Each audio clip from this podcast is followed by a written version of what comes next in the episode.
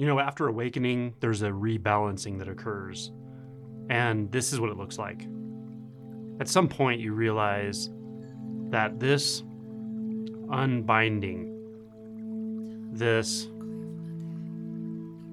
deconstruction of what feels like a separate, distinct, struggling, doubting self is a natural process.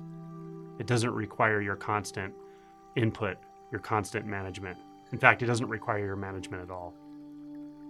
So it's imperative at some point to take this on board, to realize that yes, you can maintain a, an orientation, especially at the level of the heart, to truth, to the continued unbinding, to deepening your insight, and at the same time, remain present, open, available to experience without trying to manage how that experience unfolds.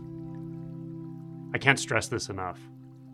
It's a very common hiccup or a very common fixation or tendency, even into deeper stages of realization, for us to feel like we need to question our experience on a moment to moment basis.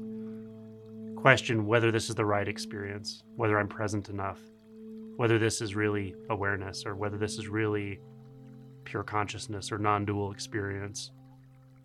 We don't realize how much of this doubt can still stick around. So, my advice is really learn to relax. And when you relax, your attention will naturally fall into whatever space requires it. It may be a sensation, it may be an emotion, it may be a belief, it may be a movement of mind, or a dissolution into consciousness. But let that naturally occur. Don't push, don't pull. Don't impose expectations. Just pay attention. Be alert and relaxed. Be interested. Be fascinated. But be willing to be unguarded and raw. This doesn't mean that you never apply an inquiry or practice. There are important and powerful inquiries that work well in deeper stages of realization. But you can do this an hour a day, or 30 minutes a day, or while you meditate. The remainder of the day, it's not necessary that you obsess about spirituality, read, take on more information, continue to try to mitigate your tendency to get lost in thought or doubt whether or not your immediate experience is the right one. We do this more than we realize. Rather, just relax a little bit. Trust that this process is naturally unfolding and it doesn't need your help. Because that's the truth. You didn't decide to become interested in waking up.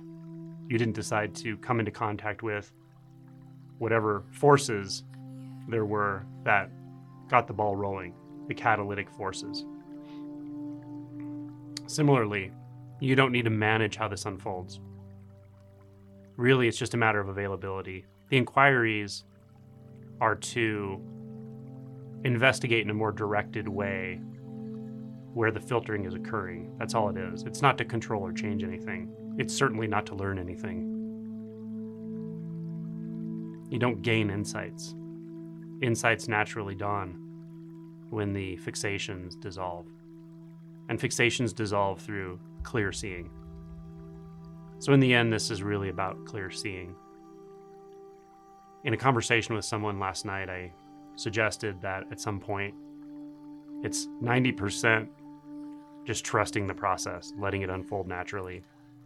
Talking with someone last night, I suggested that at some point it's something like 90% trust, openness, willingness to experience what's here, and 10% directed practice or inquiry or intention. Now, you have to feel into when this is appropriate because when we're mind identified and before awakening, to try to do that 90% openness, paying attention in a relaxed but alert way to what's actually occurring instead of what we're thinking about is very difficult.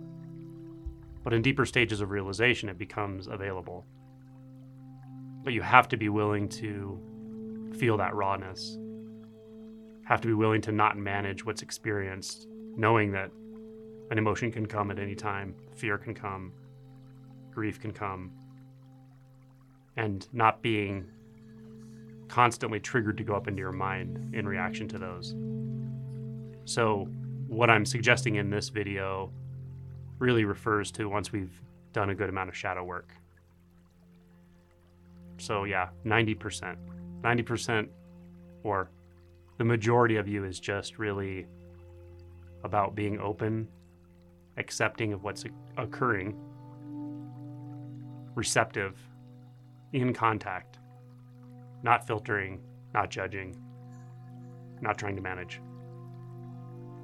And the other 10% is sometimes applied when we feel a fixation that's particularly sticky or hidden. Or we feel instinctually that an inquiry into a certain fixation or perceptual filter is relevant at the moment.